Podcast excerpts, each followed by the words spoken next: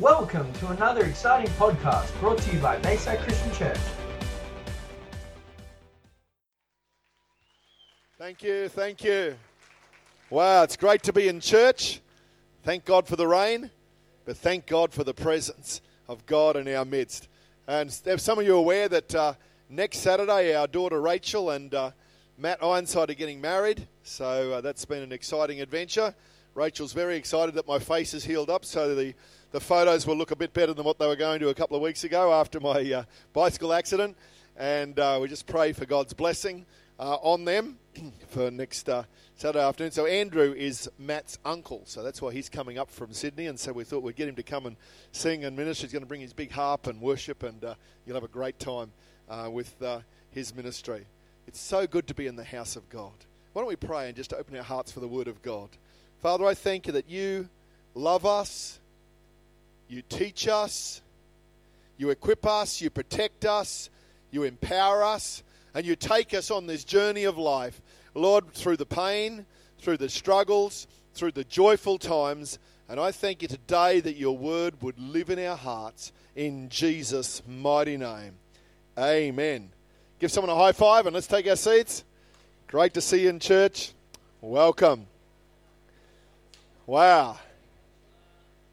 Tim always gives a very high five when I say that. He just about reaches the ceiling. Wow, it's school holiday time, and so some of our folks are away on holidays. Others are visiting here, and it's great to be in the presence of God. For those who weren't here last Sunday and you're wondering what this sling's about, 3 weeks ago tomorrow I was doing my exercise on my bike and had ridden for an hour, and then I got hit by a vehicle, had the sun in his eyes, and he just didn't see me, so I ended up flying through the air and landing on my shoulder blade, which was smashed in 3 places, and 4 broken ribs, and a lot of skin off and lots of bruises. But I'm really thankful. It could have been so much worse. There was no head injuries, no internal injuries, no leg injuries, just a painful journey of trying to sleep at night when you're lying on broken ribs. If anyone's done that, you know how painful it is. But God's grace is there with us. And while I was a few days up, I thought, Lord, what's this about? Because I've lived a very healthy life. I was on crutches last year with a torn Achilles from playing a charity cricket match against Transformations. Here I am trying to get fit, and I get knocked off my bike. And I felt the Holy Spirit nudge me and say, don't waste your pain. I thought, wow, don't waste your pain. So I've actually put a sermon, I started last week, and this is part 2 today, of don't waste your pain. And I realised we go through so many situations in life. It's something I rarely preach on because I'm a positive, faith-filled person. And in our Western culture, we have such a success, faith-filled focus on life that we don't talk about pain or suffering or persecution much. But when I started to open the Bible, there are hundreds, probably thousands of verses on pain and suffering and persecution. And we refuse to preach on them, or we rarely touch on them, because we love a positive, youthful, healthy, miracle, breakthrough lifestyle. And God's come to heal the brokenhearted, to set the captives free. And we've sung about He's the God of miracles. And so often He brings healing and breakthrough and blessing. But we live in a broken world. We live with a very active enemy. And we have wounds and brokenness in our heart. And so we end up with more pain and suffering than probably we should have. But we need to know how to navigate that. And if God doesn't answer the prayer and heal us immediately, guess what? We probably walk through some pain. And I want to pick it up where I spoke last week in Daniel chapter 3, verse 17. It's Shadrach, Meshach, and Abednego. The 3 young guys get thrown into the fiery furnace, and they make this amazing statement of faith. They said, if we're thrown into the blazing furnace, the God we serve is able to deliver us from it. And He will deliver us from your majesty's hand. But even if He does not, we want you to know, your majesty, that we will not serve your gods or worship the image of gold you have set up. This is a powerful faith statement. Our God is able to deliver us. That's what we preach. He's our healer, restorer, the breakthrough. But even if He doesn't do it the way and the timing we think He should, we're still going to trust God. We're not going to get offended or upset at God. We're not going to bow down to the pressures of this world. I call that mature faith. I call it faith for the ideal and faith for the real. Faith for the ideal that God can and will heal and break through and restore. Faith for the real that sometimes it doesn't always happen when and how we think it should. And other people do dumb stuff to us and we get wounded and healed, broken. And sometimes we get knocked off cars. Stuff happens in life beyond what we can handle without God's help. So how do we navigate the place of pain and suffering and persecution? We live in such a blessed country, we don't understand what persecution's like. I've been to countries where the pastor had been in prison for years, sometimes decades. I met one pastor, he'd been in prison for 21 years for preaching the gospel. He'd been beaten and his bones were all out of shape, and yet he still had such a spirit of faith and trust in God. And I'm there ministering to them. This is in Vietnam years ago. And they said, we want you to pray and prophesy. And I felt so humble. I said, no, I'd rather them pray for me. They got a lot more faith than I have. They said, no, you need to pray for them. And it was a humbling experience. And we live in such a blessed country. And thank God for it. But we all go through some personal pain and disappointment. We need to know how to deal with it. Allow God to turn the pain of your past into the strength of your future. And I'm going to read some verses today because the Word of God, I'll let it do its work today in our heart. James 1:2-4 says, consider it pure joy, my brothers and sisters, whenever you face trials of many kinds, because you know that the testing of your faith produces perseverance. Let perseverance finish its work so that you may be mature and complete, not lacking anything. Wow. The writer of James is saying, well, it's okay when you do go through some trials. Doesn't mean you haven't got good enough faith. Sometimes as Christians, we subtly think, well, God's angry at me. If I'm going through a difficult trial, or God must be angry, he's judging me. Or maybe I haven't got enough faith. Or maybe I just haven't prayed right. I just got to get the formula right. And did I say it back to front? And that's why God didn't hear me. We get into all these crazy faith gymnastics and thinking processes when God's not like that. He's a loving Father, and he's here to heal and restore us, but he also sometimes uses all the things in our life, including the pain and the disappointments, to grow his nature and to use us to touch other people's lives. Some things I've learnt from God with regards to pain as I've looked through the scriptures. God never abandons us, even when we can't sense his presence. Our faith and character develop most powerfully in times of adversity. You notice you pray more diligently when one of the kids is really sick, or there's financial stress, or you're facing pain. You pray diligently and say, God, help me, change me. God sometimes delivers us from the pain, but most often he delivers us through the pain. Remember, we walked through the valley of the shadow of death. We want to avoid those difficult times. When we trust God in difficult times, our stumbling blocks become our stepping stones of growth. How true is that? Some of us have lived long enough to know the very things we've struggled with the most sometimes become our greatest testimony and the place of greatest impact in other people's lives. When we face our deepest fears, our faith grows because we find God to be faithful.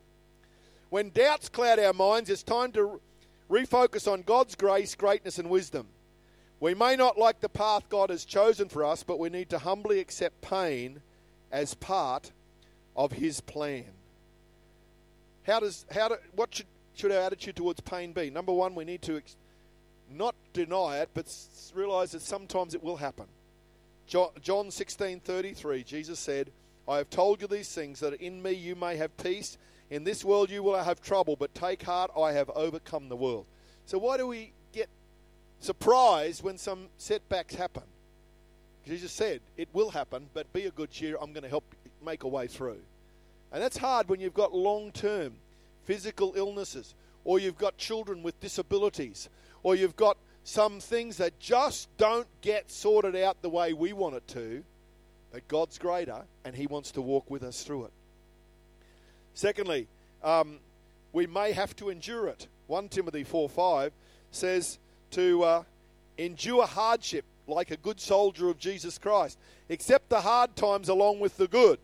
Keep the message alive. Do a thorough job as God's servant. We don't like that testing, but sometimes that's what makes us strong. Some of the best timber in the world for making furniture is not trees that grow on these nice plains. They are trees that grow on the sides of cliffs that have the biggest storms. because they have to get strong, and that is some of the best timber in the world. Some of the most powerful Christians I know have been through some adversity, but they've come through trusting God, and then they're not twisted and gnarled and angry and offended and blaming God and everyone else for why they've had a tough life. It's a choice, and God's there to help us in the journey. We must realize that not all are delivered. Hebrews 11 says that some of the people didn't find their breakthroughs, but the next generation did. Sometimes God will use you to be the doorway for the next generation. We must be patient in it. Romans 12:12. Be faithful in hope, patient in affliction, faithful in prayer. Wow, patient in affliction. That is a real gift of God. I find most people, when I'm in pain, you've got to wrestle because that's when you're the least patient. You're irritated. You're annoyed. You can't do. I can't do a whole pile of things. I've got to help wait for Marilyn to help put my socks and shoes on right now. I can't do it. I can't drive, so I've got to wait for someone to pick me up and drop me off at things. I can get irritated at that, or I can say, God, give me grace and let me keep a right spirit and thank God for everyone who stepped up to help me in the journey. And Marilyn has to step up and do that every day. And thank you for that. Because it's that. Remember the marriage vows? In sickness and in health? Oh, man. I know some couples don't put that in anymore. As long as I feel like I love you, that's how they say it. I'm thinking, what? In sickness and in health. For richer or poorer. I heard one marriage celebrant, he was doing that, and in sickness and health, and he said, will you agree with that? He says, yes, no, no, yes, yes, no.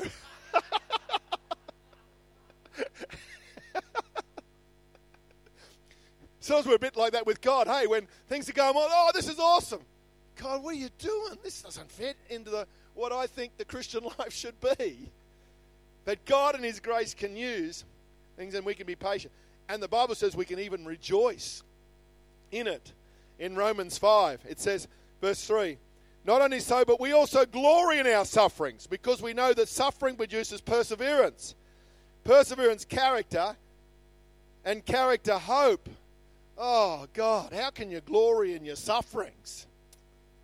We must overcome it. Revelation 2:10 says, do not be afraid of what you're about to suffer. I tell you, the devil will put some of you in prison to test you, and you will suffer persecution for 10 days. Be faithful even to the point of death, and I will give you life as your victor's crown. Wow. The Bible also says, don't get overly discouraged when you are in pain. That's hard because you just can't go and do what you want to do. Like, we're getting ready for the wedding. We had the bridal shower yesterday. I'd love to be out there mowing the grass and doing stuff, but I couldn't do it. So the Transformation guys came in and did it this week, and they had great joy in doing it and making it look great. And I said, well, I'm just going to sit back and thank them for helping. So sometimes if you're a doing person, it takes real patience to sit back and let other people help you.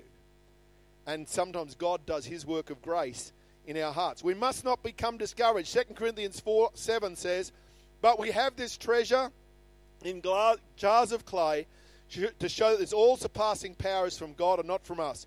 We are hard-pressed on every side, but not crushed. Perplexed, but not in despair. Persecuted, but not abandoned. Struck down, but not destroyed. We always carry around in our body the death of Jesus, so that the life of Jesus may also be revealed in our body. Wow. Wow. Paul, he was left for dead so many times for preaching the gospel. But he refused to blame God, and he says, Lord, I'm going to trust you even through the suffering and the pain. Wow, that's maturity of faith. That some of us Aussie Christians, we just don't quite understand.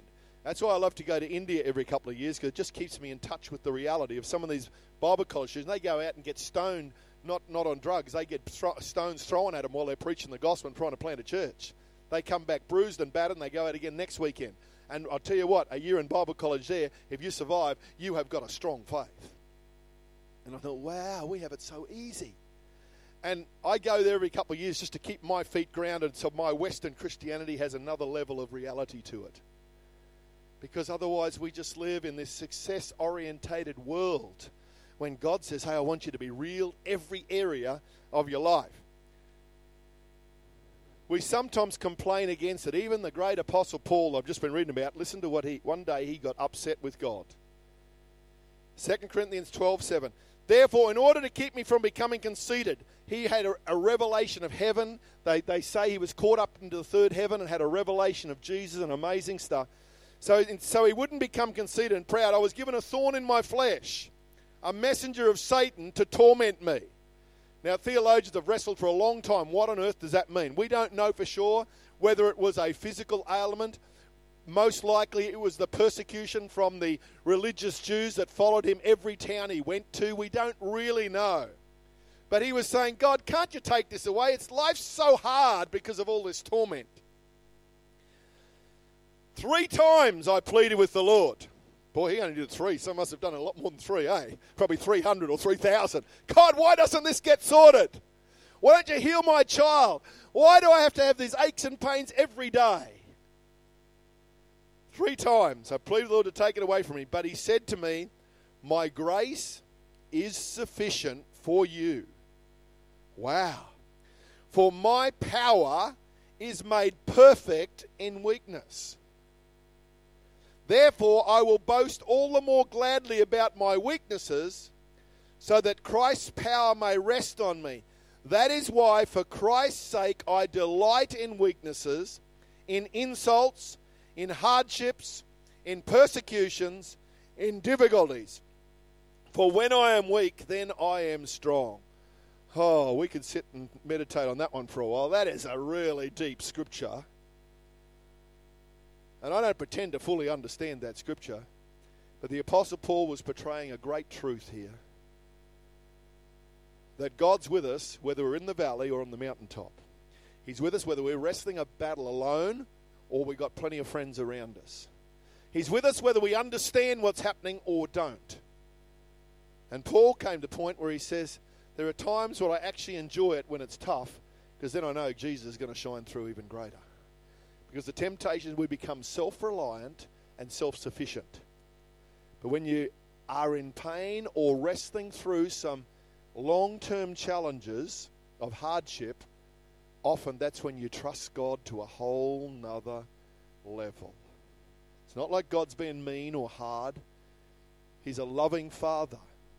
Just like as any parent here, at times, will train their children and won't give them all the lollies and everything and toys that they want. You've got to train them to grow and develop some discipline, some hardship, some challenge.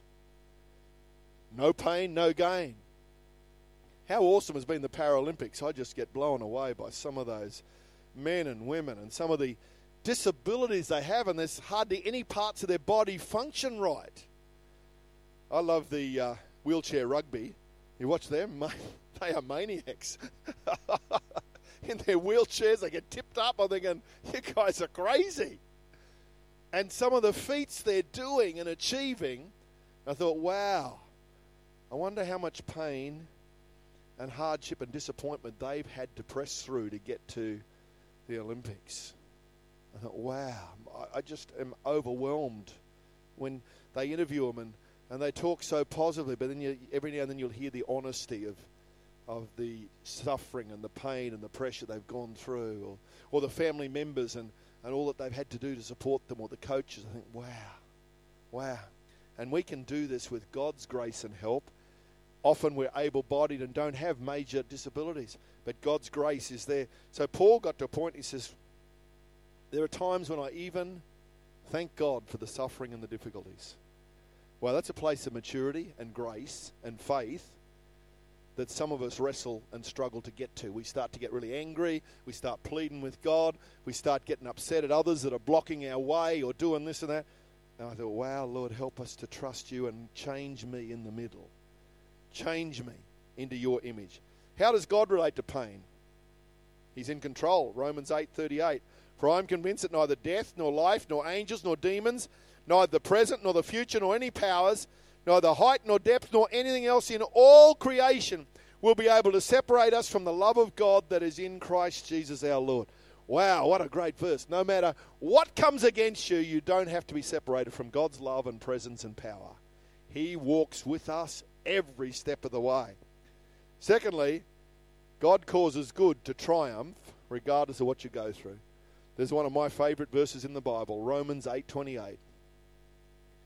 And we know that all things, in all things, God works for the good of those who love him and who have been called according to his purpose. Do you really believe that? Do you really believe that? When you're in pain or setback or hardship, do you really believe that God's working for good in all that's going on? Doesn't mean he's caused it. Doesn't mean it's all from him. But do you really believe when the pain's on, when the setbacks and the pressure and persecution, do you really believe that God can work good in all of it? That's the place of maturity he wants us to become. Because as you do, the enemy then can't stop you, because you know that God's turning all things together for good. In Revelation it says, they overcame the enemy by the blood of the Lamb and the word of their testimony, and they loved not their lives even unto death. In other words, they had died to themselves in God, and they were willing to walk through any and every situation. Boy, you become a dangerous person when that's how you live. How awesome is our God that he's there helping us and working with us and leading us. He's a refuge for believers. Psalm 46:1, God is our refuge and strength and ever-present help in trouble. That's a great verse to have. He's there with you in the trouble. Listen to this beautiful promise from Isaiah 53:3. It says he shares our pain. Jesus shares our pain. He was despised and rejected by mankind, a man of suffering and familiar with pain. Like one from whom people hide their faces, he was despised and we held him in low esteem. Surely he took up our pain and bore our suffering, yet we considered him punished by God, stricken by him and afflicted. It says he was a man of suffering and familiar with pain. Wow. Jesus went through betrayal. He went through untold persecution. He watched the people around him suffer. On the cross, he took on all of our sin and shame and pain, and he took it all. So don't ever listen to the lie of the enemy that you are on your own in whatever you're walking through. Jesus understands. Here's another beautiful promise in Isaiah 43:2. When you pass through the waters, I'll be with you. When you pass through the rivers, they will not sweep over you. When you walk through the fire, you will not be burned. The flames will not set you ablaze.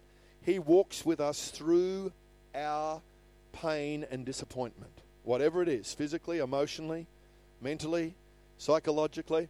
God's with us and he walks with us. We need to know that this is the truth and remind ourselves when our minds are trying to sort it out. How awesome was Shadrach, Meshach, and Abednego? They were bound up, thrown into the fiery furnace, and it says not even the hairs on their head were singed. That's a miracle. You and I have done enough barbecues and campfires to know it doesn't take much to get your hair singed from getting a bit close or throwing a bit too much fuel on the fire or whatever. It says there was no smell of smoke. The only thing that was burnt were the ropes that they'd been tied up with. I think, wow, when you let God's fire work in your life, he'll just burn off the rubbish that binds you, and he'll bring freedom and protection over your lives. Psalm 23:4 says, even though I walk through the darkest valley, I will fear no evil, for you are with me. Your rod and your staff, they comfort me. You prepare a table before me in the presence of my enemies. You anoint my head with oil, my cup overflows. Surely your goodness and love will follow me all the days of my life, and I will dwell in the house of the Lord forever. Wow. Don't ask God to take you out of the place, ask him to take you through it, and the quicker you learn, the quicker you come out the other side.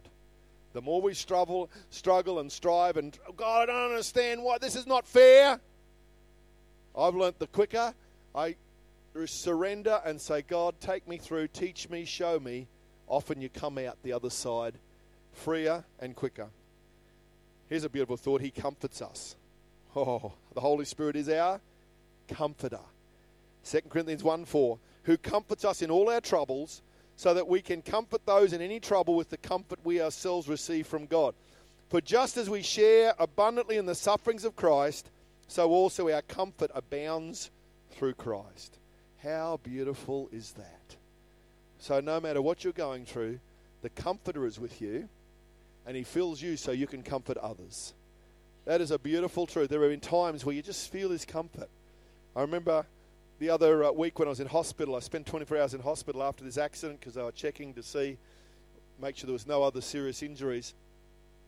And about 3 o'clock in the morning, I woke up And I was in a lot of pain, but I woke up with no pain for a few moments, and I felt his presence just so real. I thought, oh, that's awesome.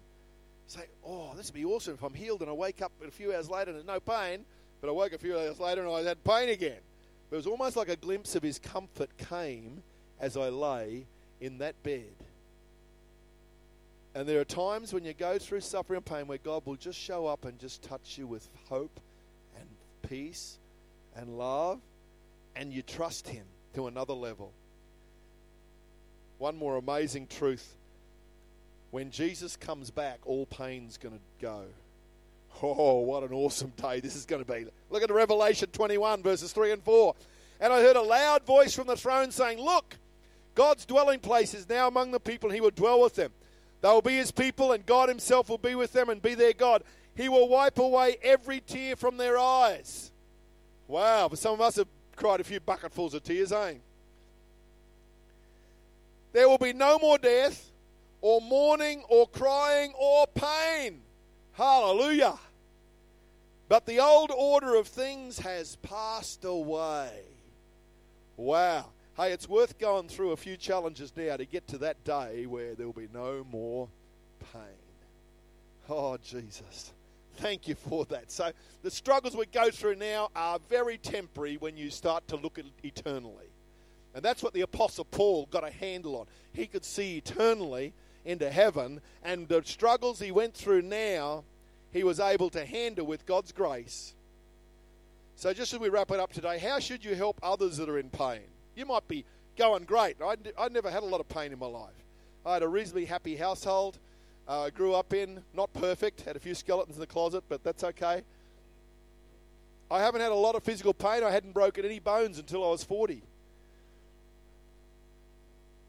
3 weeks ago when that was my first night I've ever spent in hospital apart from when I was born. So I haven't had a lot of pain. I've been reasonably healthy. But I went through a torn Achilles tendon last year and on crutches for 8 weeks, and then these broken bones and pain. I thought, wow, Lord, what's this all about? And he says, don't waste your pain. But what happens? You get more compassion for those that are going through it. I'd never had much depression or negativity in my life, but I remember about 25 years ago for 1 week, and I don't really know what happened, I went through a week of depression that just swamped my world, and I was so despairing. I can't even put into words why it happened and how it happened, but it was almost like, and then I came out of it and I said, Lord, what on earth was that all about? So you'd been under some stress and stuff happened, but he said, I want you to understand how broken and painful it is and how dark it is for people who live with depression. I thought, wow.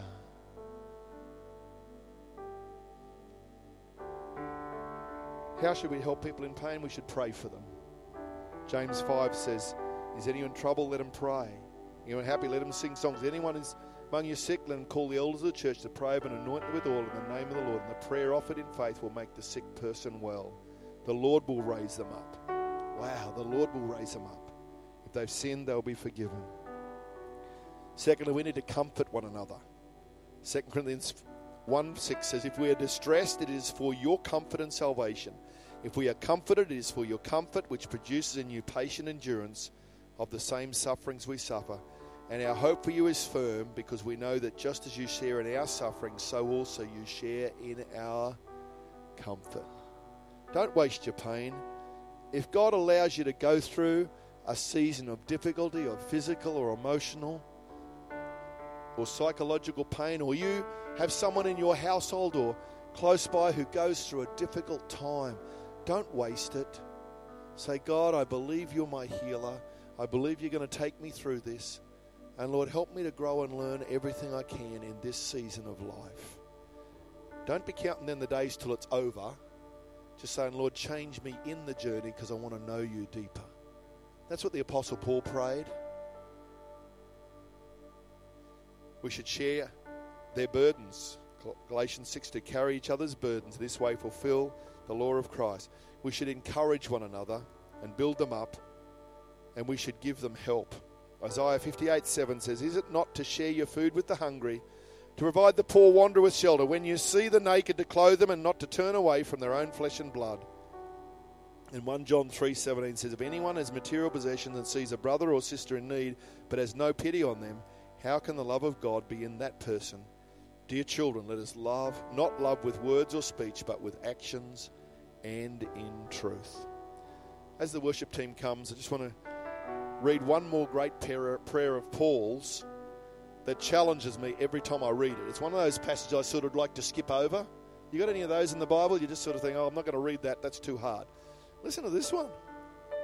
Philippians 3:10. I want to know Christ. Oh, that's awesome. Yes, I want to know Christ. Yes, to know the power of his resurrection and participation in his sufferings. Paul, did you really have to put that phrase in there? It was going so great. Becoming like him in his death, and so somehow attaining to the resurrection from the dead. Not that I have already obtained all this or have already arrived at my goal, but I press on to take hold of that for which Christ Jesus took hold of me. Brothers and sisters, I do not consider myself yet to have taken hold of it, but one thing I do, forgetting what's behind and straining toward what is ahead, I press on toward the goal to win the prize for which God has called me heavenward in Christ Jesus. Wow.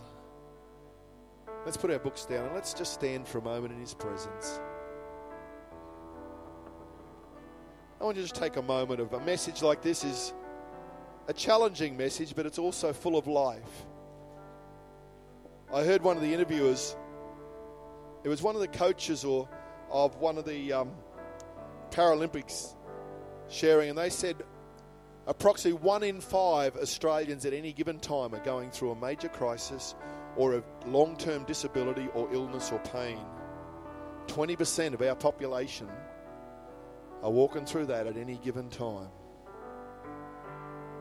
I thought, Lord, help us to know how to live well through those challenging seasons and how to help people that are walking through them.